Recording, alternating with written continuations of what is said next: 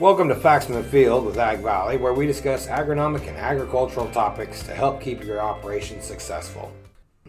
Thank you for tuning into this episode of Facts from the Field. Today we'll be discussing alfalfa management. I'm Randy Nelson, the agronomy location manager from Maywood and North Platte, and today I have Mitchell Fisher with me, an agronomist out of our North Platte location. Thank you for having me on today. So, Mitchell, as we were starting to go through the uh, season here and figuring out our alfalfa practices, one thing that we're going to have to do is figure out which uh, variety is going to work best for us. Looking in the seed guides, I see that there's FD and a WH. So, what do those numbers mean? So the FD stands for fall dormancy. Uh, fall dormancy number equals higher yield potential. So uh, you know you want to pick a hybrid that fits your field or variety, excuse me. And a lower winter hardiness number equals more cold tolerance and stand persistence. So you just want to make sure you pick the right variety for your field.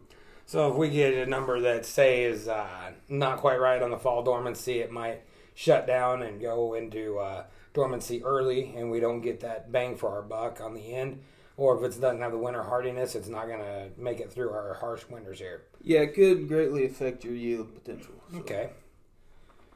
Now, there's lots of different pest resistant management practices that we could talk about, whether that be diseases or potato leaf hopper or nematodes, but really that's something that's going to be more focused onto that grower's particular field. So I'd recommend that if a grower's looking at putting alfalfa in, to talk to his Ag Valley agronomist and decide what's going to be best for him. Absolutely. There's a lot of factors that go into picking your right variety for your field, and your local Ag Valley agronomist will be able to help you fit the variety that best fits you. So once you do pick out that variety, then uh, you know it's time to get it in the ground. So what are some of the strategies for in season that you need to figure for getting a good stand established? So, a big thing with alfalfa is you want to make sure you have a firm seed bed and control the depth. So when you say a good firm seed bed, that's going to make us get better uh, soil to seed contact. Uh, I know one way of testing out the seed bed is go out with even a, a basketball. You want to be able to bounce the ball off. That's how firm you need this seed bed. Is that correct? Yes, you don't want a fluffy soil because you could bury the seed and not get good emergence. Okay. So what planting rates would you be going for? Most generally, you're looking at 18 to 20 pounds per acre and trying to get about 25 plants per square foot at the end of the seeding year. Planting rates do not need to be adjusted for coated seed since bulk density is higher. I see. So a lot of that's going to be dependent on uh, whether it's dry land, sub irrigated, or under a pivot. So really, it's going to be a lot dependent on your local field. Yeah, it all depends on what you're set up for, and your Ag Valley agronomist will be able to help you with that. Okay. Okay, now let's say we've got an established stand out there already. How do we go about reading that stand and seeing if it's going to be viable for another year? I already got an established stand on some of the fields, so how do we go about reading those stands to make sure it's going to be viable for another year? Well, there's multiple tests we can use, but your Ag Valley agronomist can come out with a hula hoop and do a test to see how many plants are inside the hula hoop and do a calculation to see if it's going to be viable and get the tons you want for this year. Okay, so now what about weed control? I know, uh, you know, we've talked about weed control in a lot of crops over the over these podcasts, and alfalfa is no different. Now, obviously, you have Roundup Ready alfalfa out there as well that you could be planting, but we've talked in other podcasts about how Roundup is a little bit weak on some of our weeds, and we need to uh, diversify our portfolio a little bit. So, what kind of insight do you have on the weeds for alfalfa control? So for broadleaf weeds, there's a couple options. You can use some group twos like Raptor uh, to get your broadleaf weeds, and for grasses to help out the Roundup, you could use a clethodim product uh, such as Section Three or Select Max to help uh, suppress the grasses.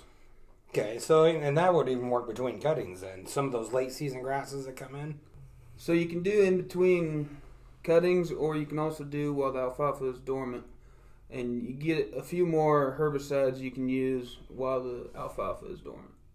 So that takes care of our weed spectrum. Now, what about insects out here in the fields? I know early on we see a lot of birds out flying around in our alfalfa fields. You just know they got to be getting the bugs out there. So, what kind of bugs, what kind of insects are we dealing with? So one thing we want to look at is army cutworms.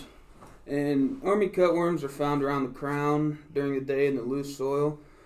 And there's a little rule of thumb that if you find four or more per square foot, it might be something you want to look into treating with a Lorsban or a Mustang Max product to kind of keep those at bay. Yeah, and so what that cutworm is doing, he's he's eating on the crown there and and uh, going to be killing off the stand. So Yeah. Want to make sure we get that. Now, how do you go about? You said uh, they're four in a square foot. Yeah, four per square foot's the threshold for looking at getting something done. So Okay, so how would I go about as a farmer? Can I go out and just scout the field myself?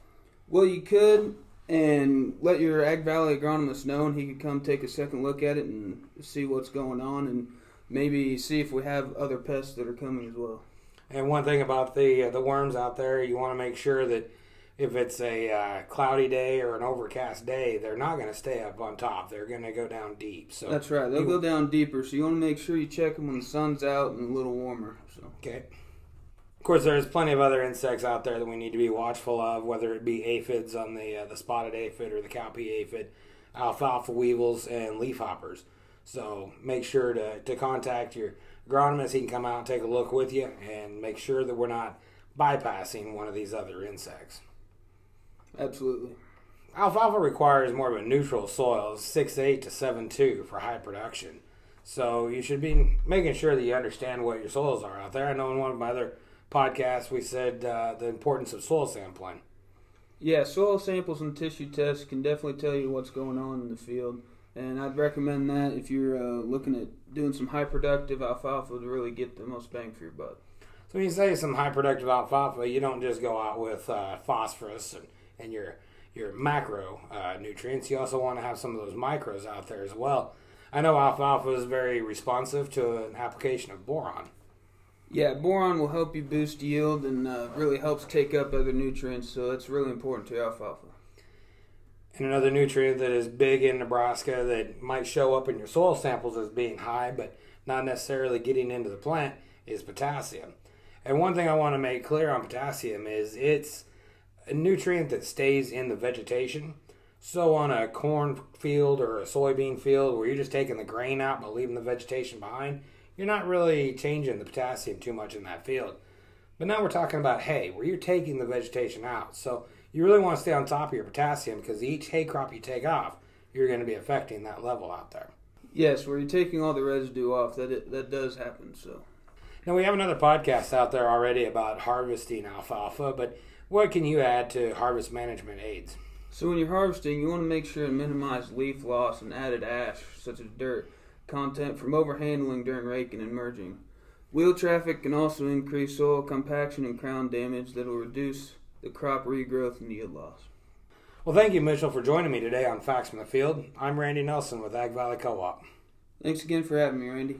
Thank you for listening to this edition of Facts from the Field. For more information about Ag Valley Co-op, visit us at agvalley.com and follow us on Facebook and Twitter.